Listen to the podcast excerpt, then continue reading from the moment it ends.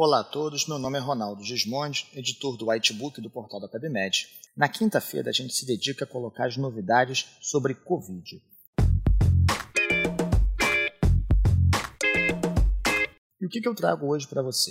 A grande novidade da semana foi a publicação de resultados preliminares, um parágrafo, do Recovery Trial, um ensaio clínico que avaliou o uso de corticoides nos doentes com Covid, nas suas mais diversas formas.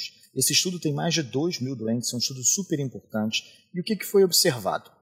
A gente não tem acesso ainda aos dados completos. Foi um parágrafo que saiu, mas isso viralizou de modo completo no WhatsApp. O que esse parágrafo fala?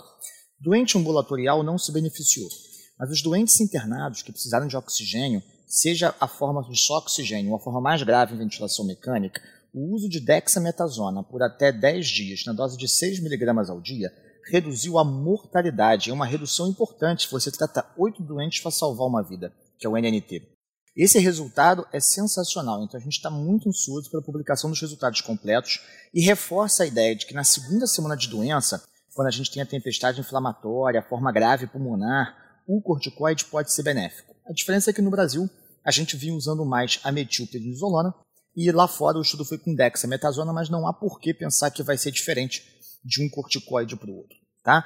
Um outro estudo também muito bacana, uma nova droga imunomoduladora, o Mavrilimumab, é um inibidor do fator estimulador de colônias de granulócitos e monócitos, GM-CSF, uma droga usada em doenças do grupo da reumatologia autoimune. Essa droga foi testada num grupo pequeno de doentes, 18 pacientes, com o Covid, mas mostrou um resultado muito bacana. Seria como se fosse um estudo de fase 1 para testar segurança, eficácia, se funciona. E aí, assim como a gente já tem muita esperança com o tocilizumab e outras terapias imunomoduladoras, são drogas que agora precisam de um ensaio clínico maior para isso poder ser visto. E por fim, a hidroxicloroquina vai dando um adeus melancólico. Ela já tinha perdido espaço com vários estudos. Os Estados Unidos suspendeu o uso emergencial, falou para usar só com consentimento e dentro de um ambiente de pesquisa, e a OMS, pela segunda vez essa semana, tira ela de cena, não recomendando mais hidroxicloroquina na maior parte das organizações, tá bom?